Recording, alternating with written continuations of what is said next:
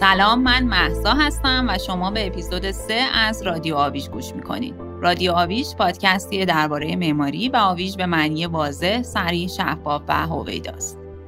سلام من صدرا هستم همونطور که قبلتر هم توضیح داده بودیم گفتگوهایی که پیرامون موضوع معماری چی نیست انجام میشه صرفا درباره ماهیت معماری نیست و رابطه این دیسیپلین با صورتهای دیگه از دانش هم مورد مطالعه قرار می‌گیره یکی از این موضوعات که در دنیای معاصر بر همه جنبه های زندگی انسان و فعالیتاش تاثیر زیادی گذاشته دانش دیجیتاله.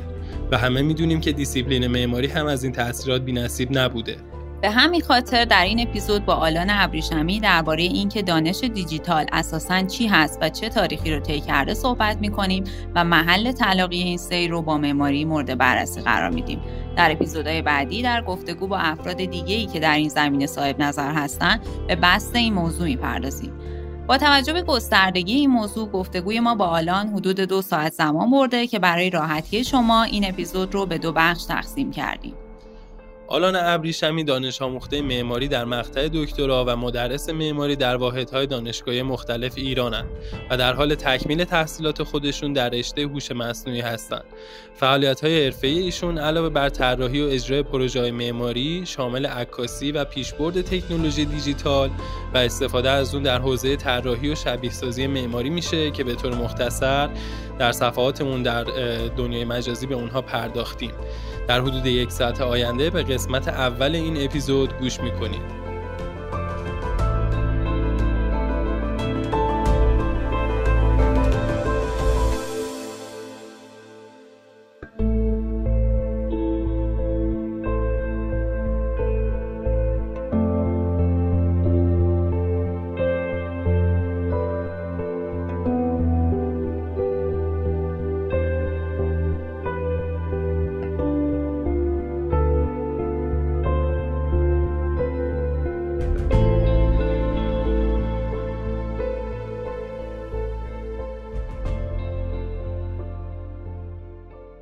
خیلی خوشحالیم که تو این اپیزود از رادیو آویش در خدمت آلان عزیز هستیم. آلان خیلی ممنونیم از اینکه دعوت ما رو با بزرگواری پذیرفتین و خیلی هیجان داریم بابت این گفتگویی که توی دقایق یا ساعت آینده با هم دیگه انجام میدیم.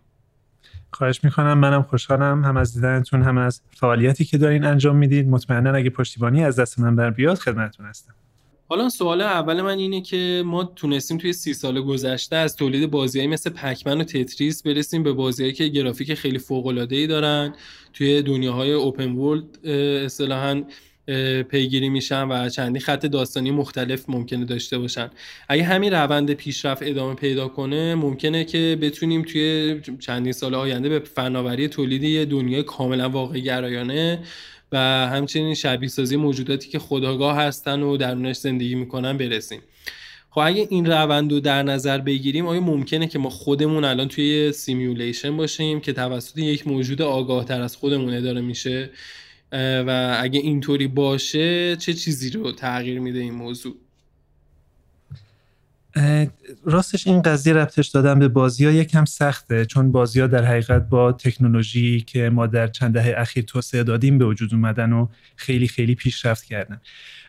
اگه اینو این شکلی مستقیما مقایسه کنیم مثل این میشه که آیا ممکنه ما به همین شکل که داریم این ابزار رو بازی میدیم خودمون بازیچه یک ابزار دیگه باشیم؟ بذار برای گفتن این یکم به عقب برگردیم. همین قضیه سی سالی که گفتی که این بازی از کجا آمدن. مثلا خود بازی تتریس با اون حالت بسیار آرکید یا بچگانش اون حالت بسیار سادهش کنترل کردن مربع های خیلی خیلی ساده. بعد در فاصله زمانی بسیار کوتاهی نسبت به تاریخ تمدن شما نگاه کنید مثلا ما داریم حرف سی سال رو می‌زنیم. بعد در این سی سال می‌رسیم به جایی که بازی ها به قدری باورپذیر شدن که الان و در دوران خانه‌مانی کرونا مفسرهای فوتبال دارن بازی پلی استیشن بازیکنهای واقعی فوتبال رو تفسیر می‌کنن. این نشون میده که این قابل قبوله. این نشون میده که آره مردم می‌تونن این رو قبول کنن به عنوان یک ریالیتی. خب این اتفاق در کمتر از سی سال افتاده واقعا. و اگه ما بقیه پیشرفت های تکنولوژیک رو نگاه کنیم که در این سی سال چه اتفاقی براش افتاده واقعا امکان پذیره که ما سه برابر این رو برای صد سال آینده در نظر بگیریم و خود بشر به جایی برسه که نسل دیگه ای رو به بازی بگیره. بنابراین اگه بخوام این رو اینطوری قضاوت کنم که ما اینقدر پیشرفتی که داشتیم رو در سی سال مقایسه کنم برای مثلا یک تمدن دیگه ای که هزار سال از ما جلوتره بله کاملا امکان پذیره که تمام آنچه داریم می‌بینیم یک simulation باشه به قدرت. ولی اگه این رو اینجوری تصور کنم که خب اگه اینو اینطوری فهمیدیم که این یک simulation هست مثل چیزی که ما توی فیلم ماتریکس دیدیم باید به زمینه مفهومی دیگه برگردیم. اونم چراییه. اون سیمیلیشن چرا داره برگزار میشه؟ ما چه فایده ای برای این نیروی بیگانه داریم؟ یا مثلا این داستان چرا داره انجام میشه؟ وقتی که به این موضوع چرایی میریم یکم این فرضیه ضعیفتر میشه و مخصوصا وقتی که سراغ این داستان میریم که اصلا آیا ما با موجودات دیگه ای صاحب تمدن الان در کائنات روبرو هستیم یا نه؟ یه موضوعی وجود داره به اسم پیام آرسیبو.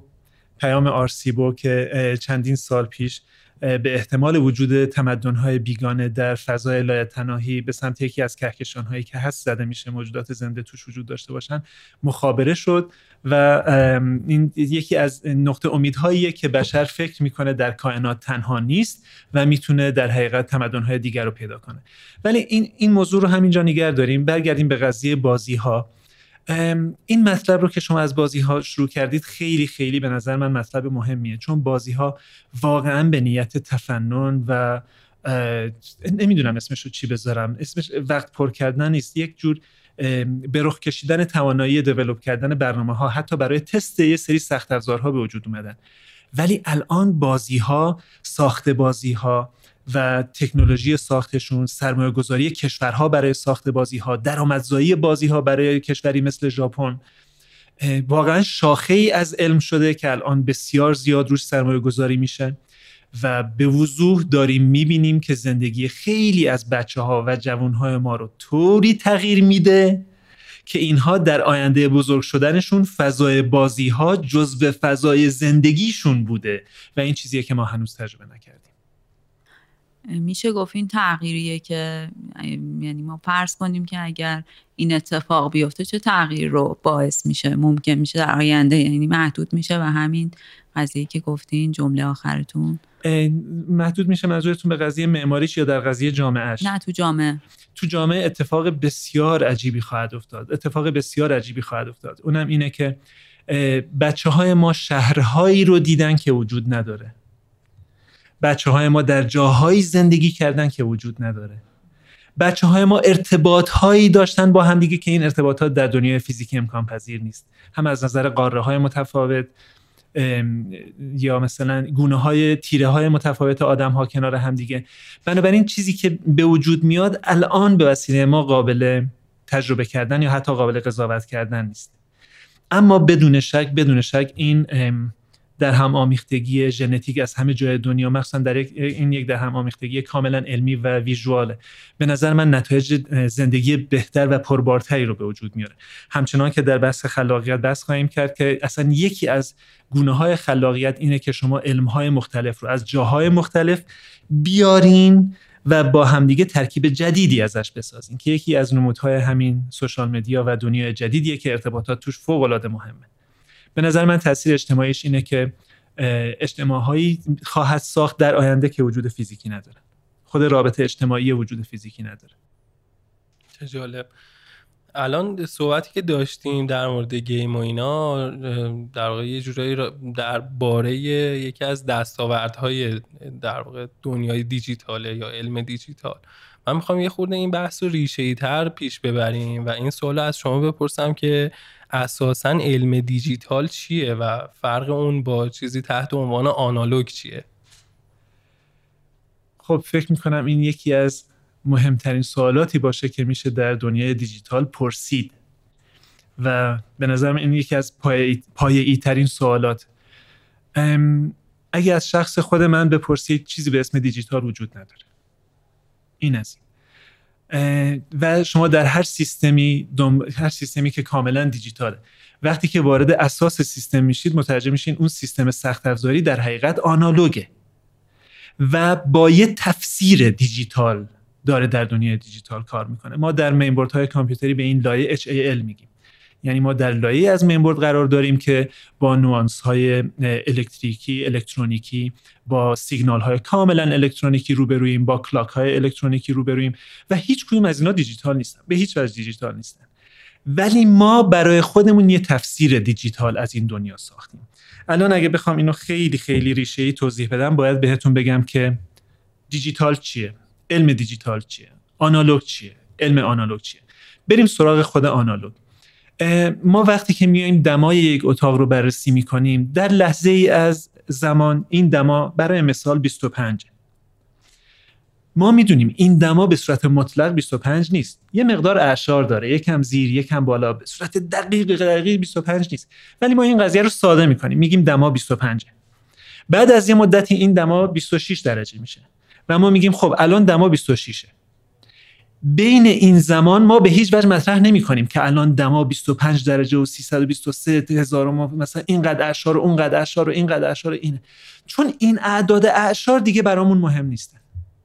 ما یه خطکش داریم به اسم سیلیسیوس روی دمای اتاق می‌ذاریم میگیم مثلا دمای اتاق الان 25 چند دقیقه بعدش هم میگیم الان دمای اتاق 25 و چند لحظه بعدش میگیم دمای اتاق 26 در دنیای آنالوگ دمای اتاق یک منحنی کاملا به هم پیوسته است که از عدد 25 شروع می‌کنه فاصله گرفتن و تا عدد 26 ذره به ذره و ریز به ریز تمایل می‌کنه.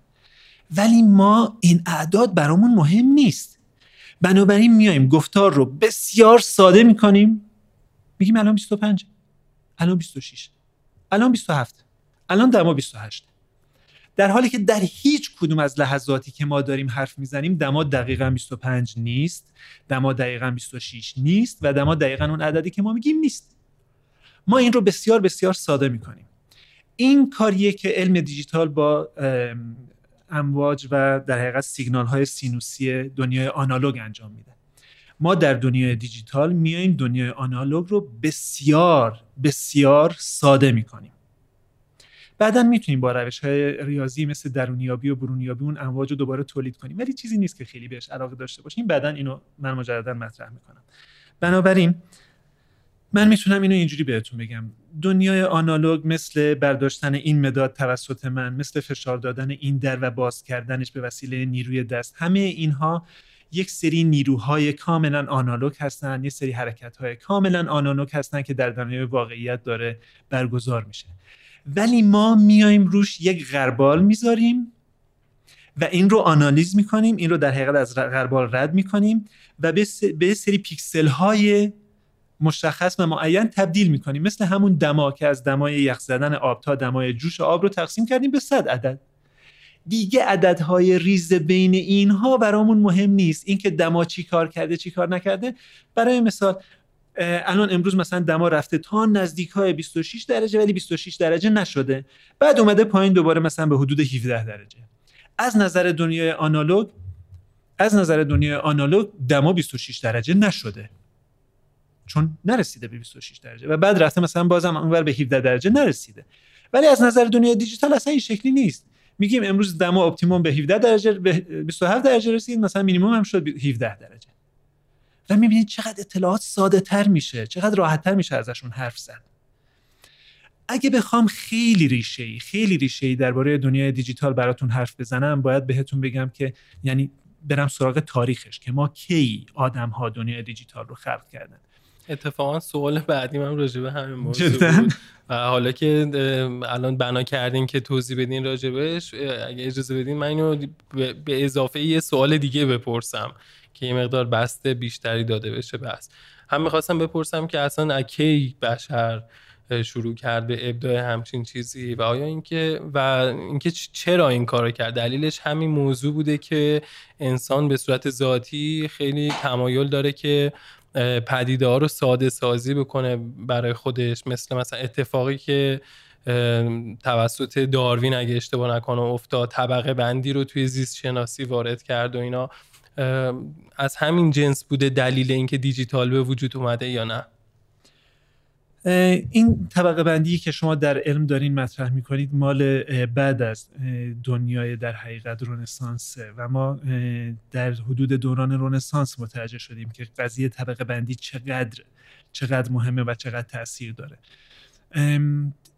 کلا آدم ها زمانی به علم دیجیتال روی آوردند که خواستند اطلاعات رو به همدیگه انتقال بدن. وقتی که شما می‌خواین اطلاعات رو به همدیگه انتقال بدید اینکه حجم اطلاعات چقدره بسیار گزینه مهمیه. به همین دلیل آدم ها آمدن زبان رو اختراع کردن. و ما در زبان می‌تونیم با تعداد خیلی کمی کلمه با استفاده کردن خیلی کم انرژی مفاهیم و معانی و اتفاقات خیلی زیادی رو انتقال بدیم. و شما می‌بینید که خط میخی به وجود میاد. اگه از من می‌پرسین بشر کی تلاش کرده برای به وجود آوردن دیجیتال بهتون میگم از زبانی که از زمانی که سعی کرده مفاهیم رو به همدیگه انتقال بدن خب اتفاقات رو تبدیل کردن به نمادها. نمادها رو تبدیل کردن به نشانه های تصویری. نشانه های تصویری تبدیل به زبان شده. بنابراین من خیلی به جرات بهتون میگم زمانی که آدم ها شروع کردن اطلاعات رو به همدیگه انتقال دادن مجبور شدن که به علم دیجیتال رو بیارن. ساده سازی کنن مفاهیم رو ساده سازی کنن اتفاقات رو ساده سازی کنن یا حتی علم اعداد به وجود بیاد. ما می‌دونیم که آدم ها قبل از اینکه علم اعداد به وجود بیاد مجبور مثلا مجبور بودن مثلا تعداد درخت ها رو با نشانه هایی به همون تعداد یادداشت کنن. و وقتی که عدد به وجود میاد دیگه نیاز نیست مثلا برای 14 تا درخت 14 تا خط بکشم. برای 14 تا درخت در مبنای 10 یه یک می یه چهار کنارش. این شکلی در حقیقت ما با علم دیجیتال دنیای پیرامونمون رو یا به قول ارسطو طبیعت رو ساده سازی کردیم و امکان انتقالش به همدیگه فراهم شد. من فکر نمی کنم این خیلی واقعیت داشته باشه. بر صورت ما خودمون این رو توی فیلم ها و کارتون ها دیدیم. نشانه های وجود داره از اینکه سرخپوست ها با دود به همدیگه اطلاعات انتقال می‌دادن. خیلی روش زیرکانه ایه چون از فاصله های خیلی دور دیده میشه. ولی آدم های دنیای مدرن صفر و یک رو از مرس خلق کردن. وقتی که شما روی یک کشتی حضور دارید با اون یکی کشتی هیچ ارتباط فیزیکی نمی‌تونید داشته باشین وجود یک چراغ روشن که با پرده جلوش رو بگیرین از اون یکی کشتی دیده میشه و شما به وسیله گرفتن جلوی این چراغ می‌تونین بیت های اطلاعات بفرستید. و با این اطلاعات فقط می‌تونین بگین آره و نه. آره نه. نور آره نور نه. و وقتی که ما می‌تونیم با این آره و نه اطلاعات انتقال بدیم دنیای دیجیتال امروزمون که بر مبنای صفر و یکه به وجود میاد. پس خیلی خیلی سریع خیلی مستقیم بریم سراغ این که دیجیتال کی به وجود میاد در زندگی بشر زمانی که بشر اطلاعات رو اونقدر فشرده می‌کنه که بتونه به آسانی انتقال بده. و بعد اینکه چجوری این اطلاعات رو انتقال میده علم دیجیتال باعث میشه که شما اطلاعات رو بتونید به روش های بسیار بسیار ساده ای مثل یک چراغ قوه یک آتیش یک دود یک بازو بسته کردن دست حتی یک زدن یا نزدن سود اطلاعات رو انتقال بدید. در دنیا آنالوگ انتقال دادن اطلاعات به این شیوه بسیار سخته چون مثلا وقتی که شما صداتون به کسی نرسه یا اون شخص نتونه دست شما رو ببینه که اشاره های شما رو متوجه بشه عملا انتقال اطلاعات به سمت اون غیر ممکن میشه. ولی در دنیای دیجیتال این قضیه خیلی آسونه. خب این موضوع که انسان متوجه شده به مفهومی مثل دیجیتال نیاز داره رو میشه تفکر دیجیتال اسمشو گذاشت؟ یا اینکه اصلا تفکر دیجیتال چی هست؟ اگر بخوام اینو در تاریخ براتون بازگو کنم بیشتر می‌تونم بهتون بگم که دیجیتال یه تفسیر از آنالوگه. دیجیتال در حقیقت یک برداشت از آنالوگه. منتها به دلیل توانایی هایی که دیجیتال بعد از این داستان و بعد از داستان کامپیوت کردن که الان مطرح می‌کنیم برسه داستان دیجیتال خیلی چیز قابل استفاده ای نبوده. ولی بعدها که محاسبه کردن وارد این داستان میشه و محاسبه امواج و پالس های دیجیتال بسیار بسیار آسان تر از محاسبه آنالوگ میشه و فراگیر میشه. علمی به وجود میاد در دنیا به اسم علم کامپیوتر که بر اساس دنیای دیجیتاله و واقعا زندگی ما رو دگرگون می‌کنه. بنابراین این تفکری که ما داریم اسمش رو می‌بریم به اسم تفکر دیجیتال در حقیقت تفکر کامپیوت کردنه دیجیتاله. تفکر محاسبه ایه که بر اساس دنیای دیجیتال به وجود اومده. میشه گفت تکامل پیدا کرده یا یک نوعی بروز شده یه فکر انسانه که تغییر بله می‌کنه. بله بله, من اسمش رو می‌ذارم سوار شدن بر دریا یعنی در حقیقت بر امواج ریاضی. دیجیتال وقتی این چنین قوی میشه در زندگی ما امروزه که دسترسی ما رو به دنیای ریاضیات بسیار بسیار آسان می‌کنه. می‌تونیم اینو بعدا در بحثمون بهش بپردازیم که این آسانی مثلا به چه درد ما معمارا می‌خوره چه اتفاقی درش اتفاق میفته اما چیزی که در دنیای آنالوگ می‌خوام براتون بگم اینه که خود دنیا چه دیجیتال باشه چه آنالوگ اهمیت زیادی نداره. خب چیزی که اهمیت داره محاسبه کردن بر اساس اونه. مثلا همه شما یک دستگاهی به اسم استرلاب شنیدین خب استرلاب بدون شک یک کامپیوتره چون شما به وسیله ردیابی کردن چند ستاره و در حقیقت زدن رد چند ستاره و تنظیم کردن اون دستگاه می‌تونید مسیر حرکت بقیه ستاره ها رو روی اون دستگاه پیدا کنید. حتی موقعیت برج های مختلف رو در آسمان با این وسیله پیدا کنید. خب استرلاب در حقیقت چند تا خطکش منحنی که روی همدیگه سوار شدن. و این یک دستگاه کامپیوتره چون داره یه چیزی رو محاسبه می‌کنه یه چیزی اطلاعات عددی بهش میدین اطلاعات عددی بهتون میده. و این دستگاه کاملا یک دستگاه آنالوگه. یا مثلا اون دستگاه های بادنمایی که جهت باد رو بهتون نشون میدن بر اساس درجه که روش کشیده شده داره سرعت و قدرت باد رو بهتون نشون میده. خب این در حقیقت داره یک چیزی رو به شما نشون میده مونیتورینگ داره انجام میده.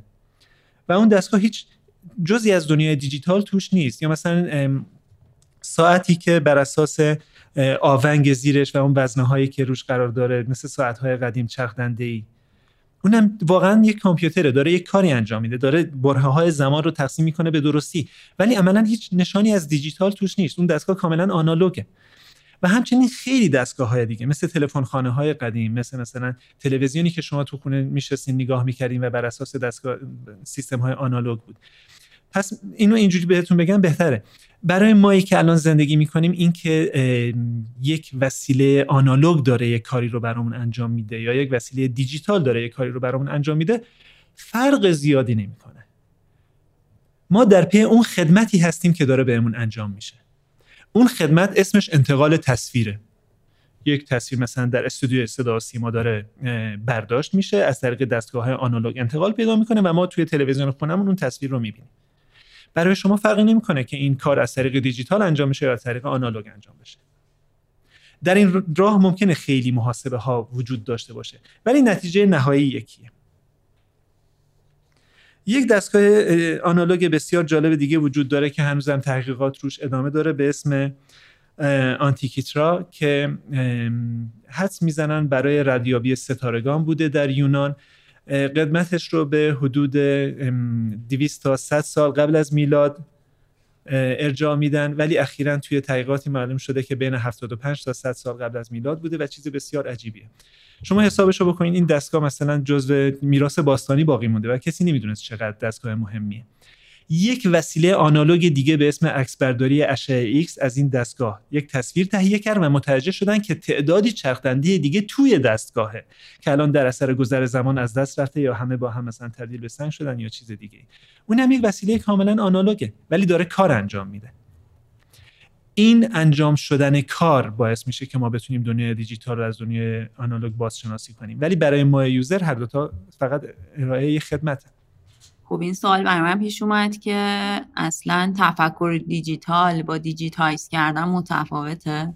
خب ما به زبان اشاره کردیم که زبان هم در حقیقت اومده مفاهیم و معانی دوروبر خودش رو تا حدی ساده سازی کرده که بتونه با 32 تا حرف و مثلا 10 تا عدد یا مثلا در سایر زبان ها با تعداد بیشتر و کمتر حروف و اعداد بتونه حرف بزنه. اگه اینو بخوایم این شکلی مطرح کنیم که این تفکر دیجیتاله می‌تونیم اینو در حقیقت در این یعنی در حقیقت اینو بیاریم زیر این چتر کلمه تفکر. ولی تفکر از فکر میاد. باید یک پروسیجر تفکر توش باشه. باید یک فرایند فکری توش باشه. وقتی که می‌خوایم فرایند فکری رو مطرح کنیم دیگه به این داستان منتهی نمیشه. خب ما چند لحظه پیش شروع کردیم به اینکه زبان ها هم می‌تونن حاصل دیجیتال کردن معانی و مفاهیم باشن. و یعنی در حقیقت ما با ساده کردن مفاهیم و معانی اطرافمون تونستیم با دیجیتالی کردنشون با مثلا 32 تا حرف و 10 تا عدد بتونیم اونها رو انتقال بدیم در حقیقت خیلی خیلی سادهشون کنیم و برای این منظور ازشون استفاده کنیم. ولی راستش رو می‌خواین این ساده سازیه باعث به وجود اومدن تفکر دیجیتال نشده. چون تفکر دیجیتال یعنی فکر کردن بر اساس دیجیتال وقتی به وجود میاد که ما بتونیم روی این اطلاعاتی که وجود داره فرایند تفکر انجام بدیم. و این خیلی فاصله داره از زمانی که انسان در حقیقت علم دیجیتال رو شروع کرده. یعنی ساده سازی دنیای اطرافش رو شروع کرده. می‌تونم اینجوری بهتون بگم. تفکر دیجیتال زمانی به وجود میاد که ما می‌تونیم از توابع ریاضی بسیار زیاد نوشته شده در دنیای دیجیتال استفاده کنیم. از اون لحظه به بعد یک انقلاب به وجود میاد. ما می‌تونیم روی بستر دیجیتال کارهایی انجام بدیم که در بستر آنالوگ انجام دادنشون یا خیلی سخت بود یا غیر ممکن بود. به عنوان مثال الان براتون میگم این تفکر کجاست. شما یک کتاب داشته باشید که همش نوشته شده و این کتاب آنالوگه. شما امکان سرچ کردن در این کتاب رو نداریم ولی وقتی که این کتاب digitize میشه تبدیل به حروف و کدهای دیجیتال میشه شما هر عبارتی رو search کنید بهتون میگه که کجا هست کجا نیست در کدوم جمله استفاده شده چند بار استفاده شده و به چه طرقی استفاده شده. خب این سهولت دسترسی به منابع شامل تفکر دیجیتال میشه. یعنی در حقیقت تفکر دیجیتال از digitize کردن محیط و طبیعت به وجود نمیاد. از امکاناتی به وجود میاد که علم ریاضی در اختیار ما می‌ذاره. بهش اشاره می‌کنم. از توابع ریاضی که در این زمینه ما می‌تونیم روی این بستر استفاده کنیم تفکری به وجود میاد که ما امروزه بهش تفکر دیجیتال میگیم. وگرنه راستش رو می‌خواین این تفکر دیجیتال به خود اون digitize کردن صفر و یکی که ما می‌دونیم علم دیجیتال بر اساسش کار می‌کنه خیلی ارتباطی نداره. خب آلان جان من الان این سوال برام پیش اومد که چرا توی تفکر عموم همیشه کامپیوتر اینجوریه که با الکتریسیته حتما یه دستگاهی باید کار بکنه اون کامپیوت کردن و انجام بده؟ و کامپیوترهای آنالوگ زیاد توی ذهن ما جایی ندارن و کلا آنالوگ جات رو به عنوان کامپیوتر انگار نمی‌تونیم قبول کنیم و توی ذهنمون نمی‌شناسیم همچین چیزی رو. دلیل اصلیش اینه که ما در برهی زندگی می‌کنیم که پیرامونمون رو کامپیوترهایی که بر اساس زبانهای برنامه نویسی دیجیتال کار می‌کنن پر کردن. یعنی در حقیقت اشباع کردن از پر کردن گذشته. اگه تاریخ رو یکم برگردونیم و بریم به حدود جنگ جهانی دوم آمریکایی ها یک کامپیوتر ساختن برای اینکه بتونن کدهای پیام های کد شده رمزنگاری شده آلمانی ها رو بازخونی کنن. برای اون کار از کامپیوتری استفاده کردن که از لامپ خلا استفاده می‌کرد لامپ خلا یک وسیله که دو قطبی با یک محور دیگه تقویت یا تضعیف میشه. برای تقویت سیگنال ازش استفاده می‌کنن و وقتی که تونستن لامپ های خلای چند قطبی بسازن برای تصمیم گیری یا gate ازش استفاده کردن. gate یک مفهوم الکترونیکه که اگر پیش اومد توی بحثمون براتون میگم ولی فکر می‌کنم بحث رو کلا از معماری خارج می‌کنه. این کامپیوترهای اون زمان که خیلی سریع تبدیل به کامپیوترهای ترانزیستوری شدن و لامپ خلا کنار گذاشته شد در کمال تعجب یک کاری انجام میدن که ما امروزه در معماری خیلی انجام میدیم و فکر می‌کنیم خیلی کار جدیدیه. اون کامپیوترها کدهای اتفاقی جنریت می‌کردند بر اساس اون کدهای اتفاقی پیام های آلمانی ها رو می آزمودند ببینند با این جنریت جدید میشه پیامو باز کرد یا قسمتیش رو مفهومش کرد. و اونقدر این کار رو انجام می‌دادن تا بالاخره قسمتی از اون پیام مفهوم بشه. یه بازی هست به اسم فکر بکر. شما توی اون بازی چند تا مهره که حریفتون چیده و جلوش رو گرفته روبروتون دارین. شما مهره ها رو میچینین بهتون میگه که مثلا دو تا مهره صحیح دارین یکیش جاش هم صحیحه اونای دیگه مثلا نه. اون جنریت کردن این شکلیه. یه چیزی اتفاقی میچینه نگاه می‌کنه ببینه آیا پیام رو تونست مفهوم بکنه یا نه. اگه تونست حتی قسمتش رو مفهوم بکنه میره سراغ پله بعدی میره سراغ پله بعدی میره سراغ پله بعدی. خب من دارم حرف مثلا سال 1945 رو می‌زنم. ما اون زمان به وسیله کامپیوترهای آنالوگ عمل ریاضی جنریت کردن رو انجام دادیم. و اون کامپیوتر کاملا آنالوگه. یا کامپیوتری که صدا رو ضبط می‌کنه روی نوارهای مغناطیسی که هممون بدون استثنا دیدیم. بچه های بعد از ما دیگه ندیدنش. اون یک کامپیوتر کاملا آنالوگه. یا کامپیوتری که توی ماشین شما دنده ها رو به صورت اتوماتیک عوض می‌کنه. اون یک کامپیوتر کاملا آنالوگه. یا کامپیوتری که توی هواپیما بر اساس آتوفلاید یه سری چیزا رو کنترل می‌کنه بر اساس فشار روغن یک بالشتک یا فلپ ها رو بالا پایین می‌کنه اون کامپیوتر کاملا آنالوگه. و همچنین ما یه سری چیزهای دیگه داریم که بهشون میگن کامپیوتر. بذارین اینو بس کنیم. چرا بهشون میگین کامپیوتر؟ هر چیزی که ما بهش یه سری اطلاعات بدیم اون بر اساس این اطلاعات یه کارهایی بکنه و یه جوابی در اختیار ما قرار بده یا بر اساسش یک عملی انجام بده یه کامپیوتره با این تعریفی که انجام شد خطکش می‌تونه یک کامپیوتر باشه چون یک چیزی رو اندازه می‌گیره و به ما میگه که چقدره. و ما در تاریخ علم بشر خطکش هایی داریم که عمل ضرب رو انجام می‌دادن عمل تقسیم رو انجام می‌دادن. حتی خطکش هایی که تلاش کردن بسازن که جذر رو بتونه حساب کنه. و یا دستگاهی داریم به اسم پلاتومتر که در خیلی باستان استفاده می شده از ایام باستان استفاده می شده برای محاسبه کردن مساحت. و خیلی چیزهای دیگه. خب اینا کامپیوترن چون دارن یک چیزی رو کامپیوت می‌کنن دارن اطلاعاتی رو از شما می‌گیرن پروسسی انجام میدن و جوابی به شما میدن. ولی کامپیوتری رو می‌تونم اسم ببرم که حتما همه شما دیدید که کاملا آنالوگ زمان قدیم ما تلفن هایی در اختیار داشتیم که باید یک گردونه رو میچرخوندیم و اون گردونه با چرخوندنش به تعداد اون شماره ای که گرفته بودید صدایی مثل تق ایجاد می‌کرد. مثلا دو می‌شد تق تق سه می‌شد تق تق تق. و اینو که میگردونیم برعکس با یک فنری برمیگشت و این صداها رو منظم برگزار می‌کرد. کامپیوتر تلفن خونه از روی تعداد این صداها و شمردنشون یک سری رله رو میبست و شماره مورد نظر رو برای شما تماس می‌گرفت برقش رو وصل می‌کرد اون بر زنگ می‌خورد و بین شما یک ارتباط به وجود میومد این حالت کامپیوتر آنالوگه. اما سوال اینه که خب چرا ما همش داریم میگیم دیجیتال؟ این وقتی که ما داشتیم با کامپیوتر آنالوگمون کار می‌کردیم پس چرا چرا دنیا رو دیجیتال کردیم؟ وقتی که دیجیتال با ساده سازی امواج و پالس های آنالوگ تونست انتقال رو خیلی ساده تر انجام بده یک انقلاب بسیار بزرگ روی داد. اون انقلاب بسیار بزرگ این بود حجم اطلاعات یهو بسیار کم شد. مثلا به جای اینکه من دمای این اتاق رو در مثلا ده ساعت هر ثانیه با هشت رقم اعشار یادداشت کنم کافیه هر ساعت بیام دمای رند شده اتاق رو یادداشت کنم. دما میشه 24 25 26 27 و عملا اون دمای اتاق بسیار به سادگی می‌تونه با چند تا عدد یادداشت بشه. خب؟ و وقتی که این امکان به وجود اومد که با چند تا عدد و بسیار به سادگی یادداشت بشه این امکان به وجود اومد که بسیار به سادگی هم ذخیره بشه و حفظ بشه. با حفظ کردن آسان این اطلاعات این انقلابی که من میگم اتفاق افتاد اونم این بود که وابستگی زمانی همزمان بودن فرستنده و گیرنده از بین رفت. این اتفاق بسیار مهمیه شما وقتی که تلویزیون نگاه می‌کنید موظفید اون لحظه ای که برنامه داره پخش میشه چون امکان ضبطی وجود نداره اون لحظه ای که برنامه داره پخش میشه از صدا و سیما شما اون لحظه باید پشت تلویزیونتون باشین و این رو ببینید.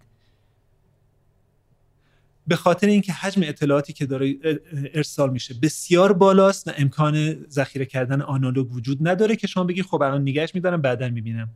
مگر اینکه مثلا با دستگاه های ویدیو یا کاست اینو ضبط کنید بعد حجمش می‌دونید چقدره مثلا یک ساعت ویدیو یک حجم خاصی داره نوار پاره میشه کیفیتش میاد پایین و هزار بلای دیگه. ولی وقتی که این وارد دنیای دیجیتال میشه در حجم بسیار کمی به آسانی نگهداری میشه و دیگه شما لازم نیست که همون لحظه پای تلویزیونتون باشین ببینید بلکه هر لحظه ای که اراده کردین می‌تونین این رو ببینید. مثل یوتیوب توی اینترنت. و این قضیه به تنهایی باعث میشه که چیزی به اسم اینترنت شکل بگیره. چرا؟ چون ذخیره کردن اطلاعات بسیار آسان شده. ما می‌تونیم اطلاعات رو نگه داریم و هر وقت که بیننده یا یوزر دلش خواست ازش استفاده کنیم. در این کلماتی که بین ما رد و بدل شد دو نکته مهم هست. من می‌خوام بهش برگردم. یکی اینکه کامپیوتر چیه؟ کامپیوتر وسیله ایه هیچ که حرف برق رو نزده. کامپیوتر وسیله که شما بهش یه سری اطلاعات میدین. اون اون اطلاعات رو process می‌کنه طبق فرایند و محاسباتی به نتایجی می‌رسه و اون نتایج رو یا به شما نشون میده یا بر اون جایی که لازمه اعمال می‌کنه. نتایج به شما نشون میده مثل همین اسطرلاب نتایج رو جای اعمال می‌کنه مثل گیربکس دنده های ماشین های دنده اتوماتیک که نتیجه رو اعمال می‌کنه. این یه مسئله. مسئله دیگه این بود که خب چرا ما همش داریم میگیم دیجیتال کامپیوتر دیجیتال موبایل دیجیتال این یکی دیجیتال اون یکی دیجیتال. دلیلش اینه که دنیای آنالوگ یک سری ایراد داره که برطرف کردن این ایرادها بسیار هزینه بره. الان من مثالش رو برای شما میگم که بتونیم دربارهش حرف بزنیم. یکی از بزرگترین ایرادهای دنیای آنالوگ اینه که نویز می‌گیره. در تلفن‌های قدیم وقتی که حرف زده می‌شد بعضی وقتا صدای طرف نمیومد صداش با خش و اینجوری همراه بود. یا صداها وقتی که یک کامیون یا ماشینی رد می‌شد رادیو خونه شروع می‌کرد به پارازیت های بسیار بسیار ناخوشایندی. و این نویز در همه جای دنیای آنالوگ وجود داره. مقابله کردن باهاش بعضی وقتا فوق العاده سخته. اصلی ترین جایی که این نویز ما رو اذیت می‌کنه کپی کردن اطلاعاته. شما یه نوار داشتین با بهترین ضبط ها هم کپی می‌کردین اطلاعات افت می‌کرد. و چند بار کپی می‌کردین دیگه نهایتا یک چیز بسیار بسیار بیکیفیت بدون ارزش در اختیار می داشتین این اولین ایراد دنیای آنالوگ بود که در دنیای دیجیتال به دلیل granule بودن و به دلیل مدولاسیون این ایراد تقریبا وجود نداره. ما وقتی که یک فایل رو کپی می‌کنیم عین فایل رو در اختیار داریم. کپی ها با اصل برابرن و بسیار به سادگی اتفاق میفته بازم یاد میارم وقتی که یک نوار کاست ویدیو می‌خواست کپی بشه یک ویدیو باید این رو play می‌کرد یک ویدیو باید این رو ضبط می‌کرد. ولی الان شما یک media ی تصویری رو کپی می‌کنید از این طرف کپی اون بر ارسال کردن و اطلاعات بسیار به راحتی انتقال پیدا می‌کنه. ایراد دیگه دنیای آنالوگ اینه که نگه داشتن اطلاعاتش بسیار بسیار حجیمه. یک ساعت ویدیو یک کاست اینقدری بود. ده ساعت ویدیو یه جعبه میشه 100 ساعت ویدیو یک کارتون بسیار بزرگ میشه و مثلا 2000 ساعت ویدیو یک اتاق بسیار بزرگ می‌خواد. در حالی که همه ما الان می‌دونیم همه بچه های ما مثلا ساعت ها فیلم دنیا رو میشه در یک هارد نگه داشت و بسیار به سادگی انتقال داد و حجمش خیلی کمه نگهداریش هم آسونه. این یکی دیگه از ایرادهای دنیای آنالوگ بود. ایراد دیگهش همین همزمانی بود که حرفش رو زدیم. شما همون لحظه ای که برنامه پخش میشه می‌تونین بشنوید. بعدش دیگه این امکان وجود نداره. مثل رادیویی که مثلا رادیو چیزی رو پخش می‌کرد دیگه رفته بود. دیگه برای شما امکان گوش دادن مجددش نبود. یا همین اپیزود شما ضبط میشه یه جایی گذاشته میشه. در دنیای دیجیتاله. بنابراین شنونده شما هر آن دلش بخواد میشنوه هر جایش رو که دلش بخواد دوباره میشنوه یه جایش رو دلش بخواد بارها تکرار می‌کنه. اصلا این مسائل در دنیای آنالوگ وجود نداره. اگرم وجود داشته باشه بسیار سخته. ضمن یادتون باشه همون ویدئویی که حرفش رو زدیم شما وقتی 100 بار گوش می‌دادین کیفیتش آنچنان پایین میومد که دیگه اون نوار قابل استفاده نبود. من خودم اونقدر حساس بودم نوار موسیقی هایی که دوست داشتم حتما دو تا داشتم.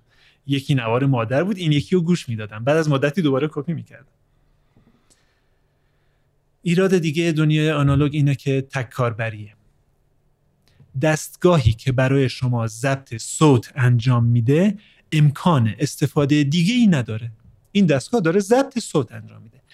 دوربینی که برای شما عکس برداری انجام میده امکان استفاده دیگه ای نداره. فیلتر بسیار بزرگی که در compositor های صدا استفاده میشه. اصلا اسمش هم کمپوزیته. مثلا کمپوزیتی که استفاده میشه یک دستگاه بسیار بزرگ آنالوگه که هیچ استفاده دیگه ای نداره. کارش فقط همینه. قبول می‌کنم کارش رو خیلی خوب انجام میده خیلی دقیق انجام میده ولی وسایل بسیار پرهزینه ای داره و این وسیله فقط به درد این کاربری می‌خوره به درد کاربری دیگه ای نمی‌خوره. خیلی خوب. حرف صوت رو زدیم. بیاین حرفمون رو با صوت ادامه بدیم. ما میایم همین گفته ها رو تبدیل می‌کنیم با یک sample rate مثلا sample rate سی دی که اوایل 47000 بود بعد 48000 شد بعد یک توافق 44000 به وجود اومد روش. این یعنی چی؟ یعنی ما هر ثانیه از این صوت رو تبدیل به 44 هزار sample کنار هم دیگه می‌کنیم با فرکانس های مختلف. عدد این فرکانس ها رو یادداشت می‌کنیم. sample rate یعنی این. و مدولاسیون اینو دوباره می‌سازه. بشر متوجه شد وقتی که حرف و گفتار و موسیقی رو با sample rate 44 هزار در ثانیه نگه میداره و دوباره با مدولاسیون تبدیل می‌کنه به صوت گوش آدم احساس می‌کنه کیفیتش خوبه. اولین اتفاق دنیای دیجیتال اینه. گفتیم ساده سازیه. تفکر دیجیتال یک تفسیره. تفکر محض نیست. ما در این تفسیر که دنیا رو ساده سازی کردیم تا کجا ساده سازیش می‌کنیم؟ تا جایی که یک نفر دیگه بشنوه بگه کیفیتش خوبه. خب الان سر این عدد 44000 مثلا برای کیفیت صوت به نتیجه رسیدن که کیفیتش خوبه. خب حالا ما کافیه یه وسیله‌ای بسازیم که بتونه این سمپل ریت رو انتقال بده. این هم ساختیم. یه وسیله‌ای بسازیم که این sample رو بتونه دوباره تبدیل کنه به صوت. این هم ساختیم. یه وسیله هم بسازیم که این sample رو بتونه حفظ کنه. خیلی خب این هم ساختیم. بنابراین ما الان وسیله داریم که از میکروفون صدا رو با یک sample rate معلوم تبدیل می‌کنه به عدد digit دنیای دیجیتال. اینو save می‌کنه روی سی دی روی هارد روی هر چیزی. این رو انتقال میده و یه جای دیگه این رو دوباره بازنمایی می‌کنه و میشنویم. خب؟ به این دلیل تفکر دیجیتال دنیا رو فرا گرفت. چون کافیه من همین کارهایی که الان براتون گفتم رو با نوشتار بکنم. کافیه یه وسیله رو بسازم که نوشتار رو تبدیل کنه به دیجیت. وسیله ای که این رو نگه داره که قبلا ساختم برای صوت وسیله ای که انتقال بدم قبلا ساختم. کافیه یه وسیله دیگه اونور بسازم که بتونه نمایش بده دیگه اینو مثل مونیتور خب مونیتور رو ساختم. پس من بیام وسیله رو بسازم که عکس رو تصویر رو تبدیل کنه به دیجیتال. وسیله ای که ذخیره کنه رو که قبلا ساختم. وسیله ای که انتقال بدنم که قبلا ساختم. اینطوری بود که دنیای دیجیتال با مولتی یوز بودنش با چندین کاربر بودنش چون همه چیز رو تبدیل به همون صفر یکی می‌کنه که قبلا حرفش رو زدیم یهو منفجر شد انقلاب کرد. چون شما با اضافه کردن یک device کوچیک باعث می شدین که بقیه ابزارتون تبدیل به ابزار مختص این device بشه. مثال می‌زنم. شما می‌خواین کار صوت انجام بدید. یک کامپیوتر می‌خرید یک دستگاه کارت صوتی می‌خرید که صوت واردش بشه یه بلندگو می‌خرید. شما می‌خواید سیستمتون رو تبدیل به تصویر کنید. لازم نیست دوباره برین یه کامپیوتر بخرین. یه اسکنر بخرین یه مونیتور بخرین. مونیتور رو که قبلا برای کامپیوتر دارین. کافیه برین یه اسکنر بخرید. این پیکره ای که دارید بلافاصله برای انجام کار تصویری آماده است. می‌خواین کار ویدئویی بکنید کافیه برین یه دوربین دیجیتال به این مجموعه اضافه کنید. می‌بینید؟ صرفه‌جویی صرفه‌جویی صرفه‌جویی صرفه‌جویی. با تبدیل کردن همه چی به digit و عالم دیجیتال باعث شد که ما با پریفرال بسیار محدود و کوچیک و استانداردهایی مثل AC97 مثل HDMI مثل فلان مثل فلان مثل فلان. بتونیم به سادگی با یک سری ابزار بسیار کوچیک دسترسی پیدا کنیم به امکانات بسیار بسیار گسترده. به این دلیله که ما الان در پیرامونمون دیگه کامپیوتر آنالوگ نمی‌بینیم. همه کامپیوترها کامپیوترهای دیجیتال هستن. بازم برمیگردم به این گفته اول هیچ کدوم از اینا در مرحله HAL دیجیتال نیستن. در حقیقت همه پالس های آنالوگ هستن. این پالس ها در یک میزانی به عنوان صفر شناخته میشن. از یک میزانی به بالا هر چند نویز هم داشته باشن به عنوان یک شناخته میشن. ولی الان ما کاری به این قسمت علم الکترونیکش نداریم و اینو همینجوری بحث می‌کنیم دنیای دیجیتال بر اساس صفر و یک.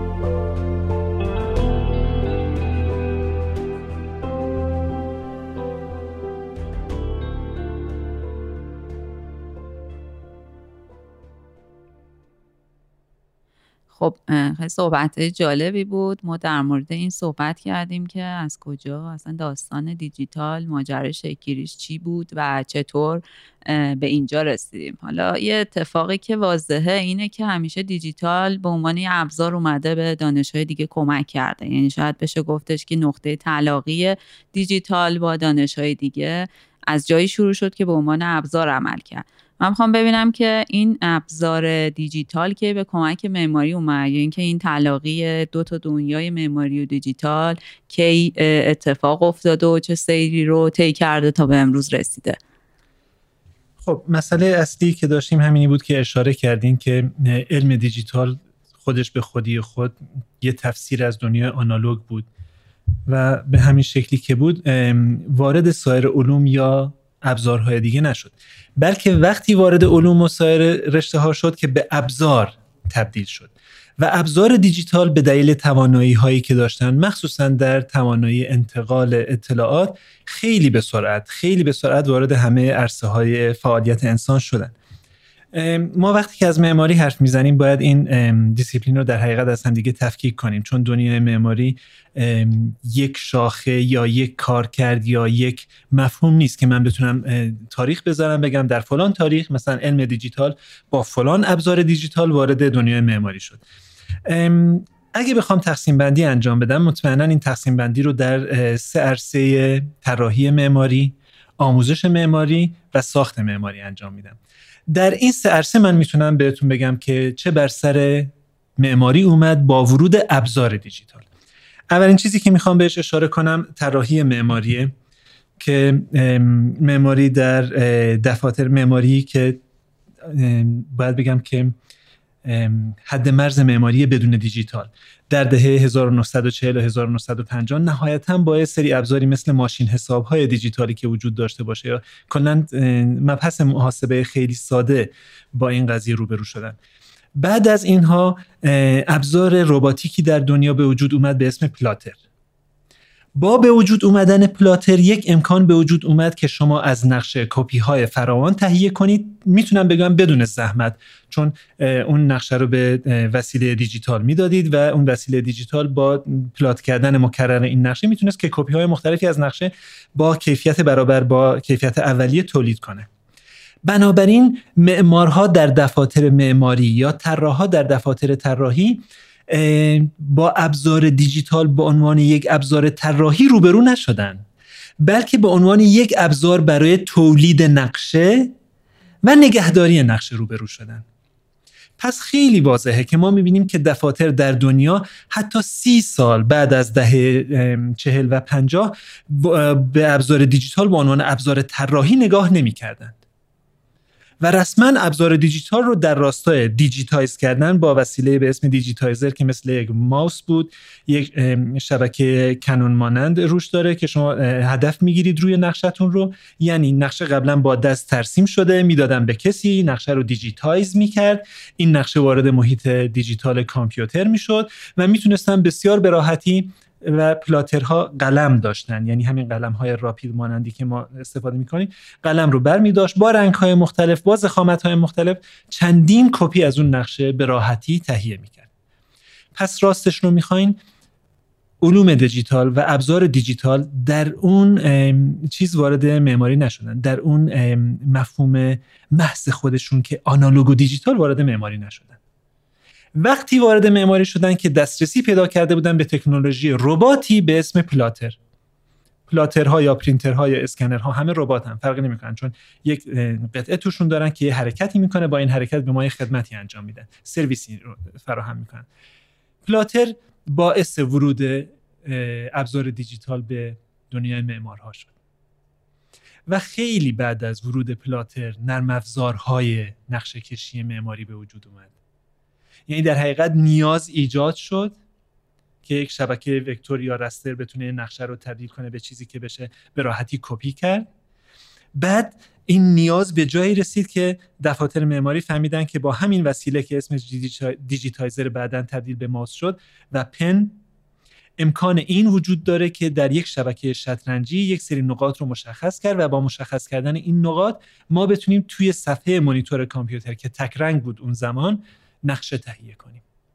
این برمیگرده به اوایل دهه 60 مطمئنم اون تصویر رو دیدین از یک دفتر معماری بسیار بزرگ در آمریکا که نقشه های بسیار بزرگی روی زمین پهنه و ترسیم کننده های نقشه با مداد و با راپیدها روش دراز کشیدن با ابزارشون و دارن اون نقشه ها رو تولید می‌کنن.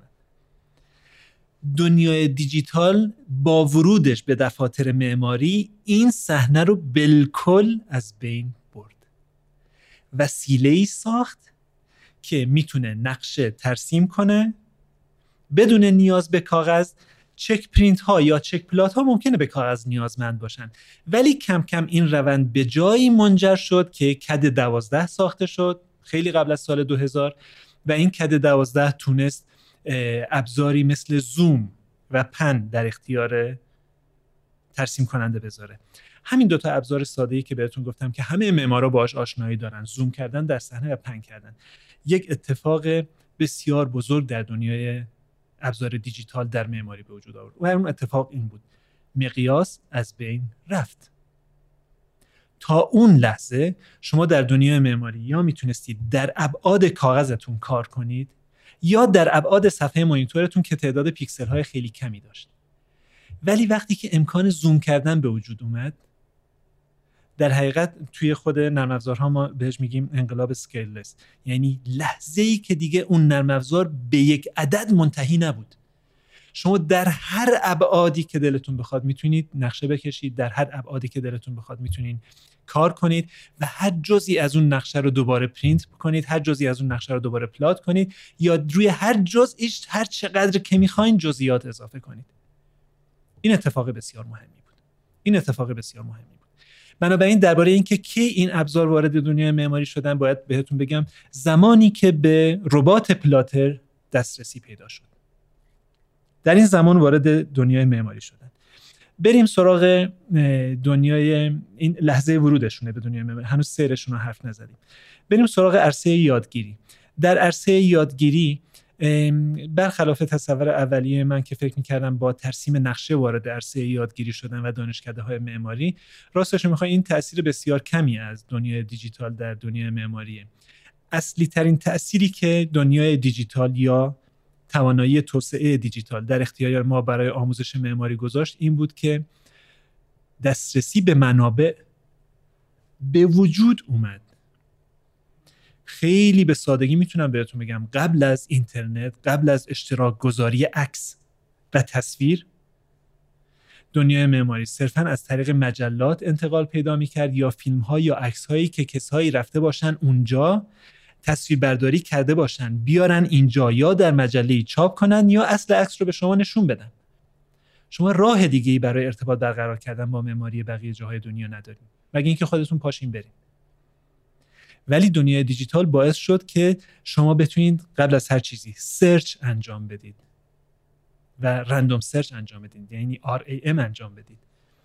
و در این سرچتون بتونید به صورت اتفاقی و ردوندنس واقعا به هر اطلاعاتی دسترسی پیدا کنید. این موضوع اول.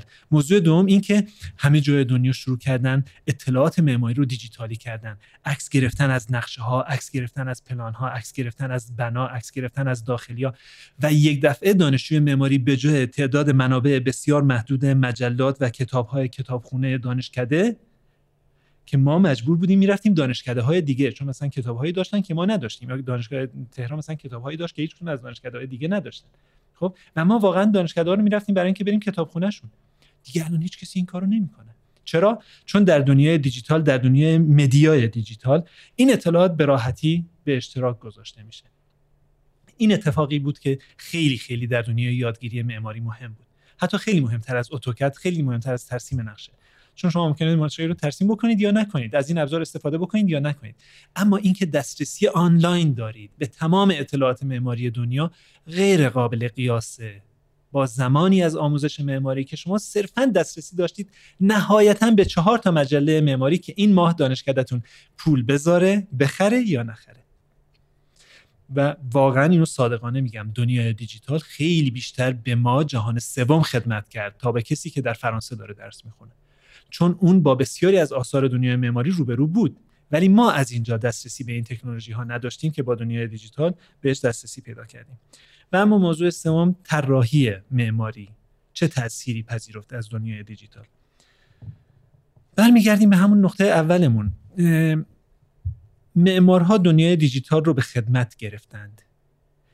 ولی راستش رو می‌خواین معمارها ابزار بسیار پیشرفته دیجیتال رو به خدمت گرفتند. و زمانی معمارها این ابزار رو به خدمت گرفتند که این ابزار بسیار پیشرفت کرده بودند و توابع گسترده و بسیار مفید ریاضیات رو در اختیار گرفته بودند. بنابراین عملا معمارها زمانی از ابزار دیجیتال استفاده کردند که خواستند از اون توابع ریاضی استفاده کنند. مثل جنریت کردن فرم مثل جنریت کردن احجام مثل جنریت کردن فضا مثل ساختن یک ریالیتی از اون فضا دیدن اون فضا تجربه کردنش و محاسبه کردنش که آیا این بنایی که من دارم ادعا می‌کنم اصلا وا میسته یا وا نمیسته. بنابراین معمارها زمان این ابزار رو در اختیار گرفتن که این ابزار خیلی پیشرفت کرده بودن. الان برسم به این که خب این ابزار پیشرفته چه امکاناتی به معمارها دادن که اینجوری ازش استفاده شد؟ این ابزار باعث سرعت و همکاری شد. شما می‌تونید چند نفر همزمان روی یک فایل نقشه کار کنید حتی در دیسیپلین های مختلف.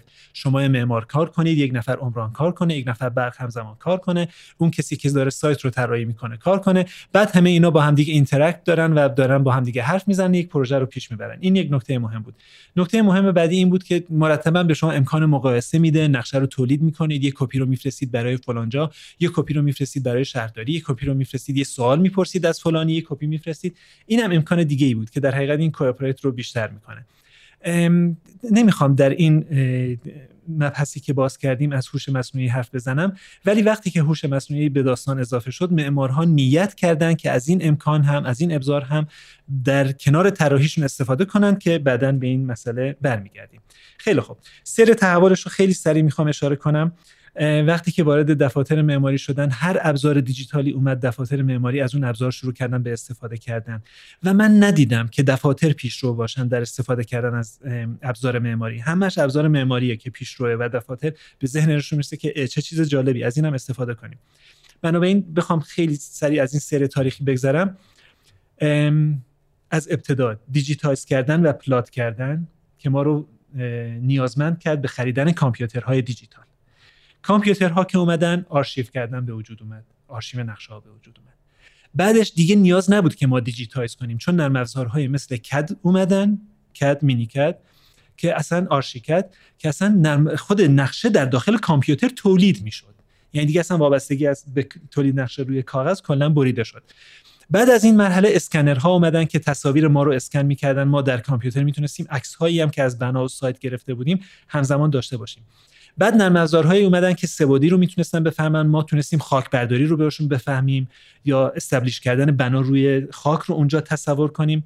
بعد دوربین های دیجیتال اومدن. بعد وسایل نقشه برداری دیجیتال اومد که اصلا خیلی جریان رو متفاوت کرد. یعنی طراحی که تا این زمان فقط به وسیله دست و نقشه بردن روی زمین انتقال داده می‌شد که چقدر با زمین تناسب داره چقدر خاک برداری می‌خواد چقدر خاک ریزی می‌خواد با یک توسعه بسیار بزرگ روبرو شد. اون این بود که اصلا سبودی همونجا نگاه می‌کردن قشنگ می‌تونید فهمید که اون زمین چی هست توپوگرافی زمین چی هست و ما می‌خوایم باهاش چیکار کنیم. همه اینا همزمان بود با صرفه های بسیار زیاد. حسابش رو بکنید دفاتر به جای تنها کاغذ نگه داشتن چند تا سیدی نگه می داشتن به جای revision های بسیار زیاد نقشه چند تا سیدی نگه می داشتن به جای ارسال کیلوها کاغذ به دفاتر مختلف یه سیدی انتقال می‌دادن. البته دیسکت بود اون زمانی که من دارم این حرفا رو می‌زنم. ولی به هر حال چند دیسکت بود یعنی بیشتر از این نبود. و دفاتر از هر وسیله‌ای که میومد شروع می‌کردن استفاده کردن. پرینترهای لیزری پرینترهای رنگی پرینترهای جوهر افشان اسکنرهای سه‌بعدی پرینترهای سه‌بعدی اسکنرهای مدل نقشه برداری های 3D بعد رویت اومد که مقداری هوشمندتر بود که می‌خوام در بحث هوشمندی به اون برسم. و هر وسیله که اومد دفاتر شروع کردن به ازش استفاده کردن که البته یه سری اتفاقات مثلا من بهش میگم بد از کپی کردن نقشه ها و اینجور چیزها هم در پیش بود که صبر می‌کنم اینو بعدا در سوال ها بتونم بیشتر بهش برسم مبحث بعدی که مطرح کردیم سیر تحول یادگیری بود. در یادگیری یک انقلاب بسیار بزرگ روی داد اونم تجربه پذیر کردن معماری شد. تا قبل از این معماری باید تصور می‌شد که این پلانی که تو کشیدی چی می‌خواد بشه؟ این مقطعی که تو تصور کردی چی می‌خواد بشه؟ و واقعا زبان گفتار بین استاد و دانشجو یک زبان مهارتی بود. هم دانشجو مهارت حرف زدن در این بستر رو یاد می‌گرفت هم استاد مهارت تصور کردن تصورات دانشجو رو یاد می‌گرفت. و این اینتراکت کردن خیلی مشکل بود خیلی مشکل بعدش هم دانشجو امکان تجربه کردن چیزهای مختلف رو نداشت. نهایتا یک موضوع تجربه می‌شد بسیار به سختی موضوع دیگه ای تجربه می‌شد و همینطوری این داستان این شکلی پیش می‌رفت.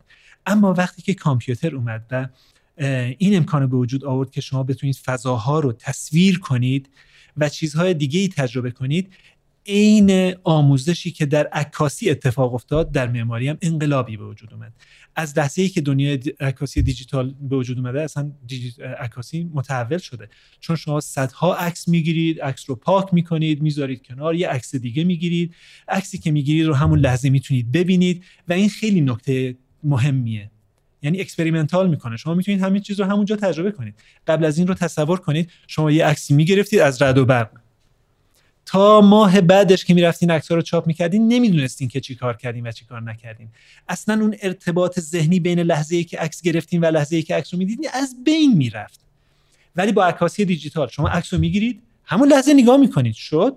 نه نشد. خیلی خوب. تلاش می‌کنم مجددا. این انقلاب بسیار بزرگ بود.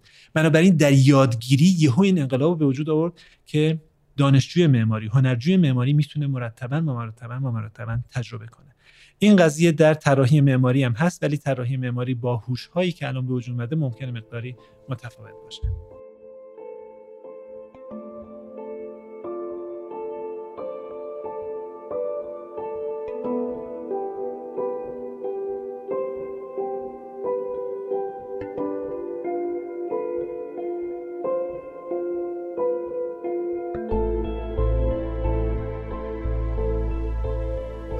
قسمت اول این گفتگو به اتمام رسید. تا اینجای بحث که برای ما خیلی جذاب و مفید بود و امیدواریم که برای شما هم همینطور بوده باشه. در قسمت دوم این اپیزود می‌تونین ادامه بحث رو دنبال کنید.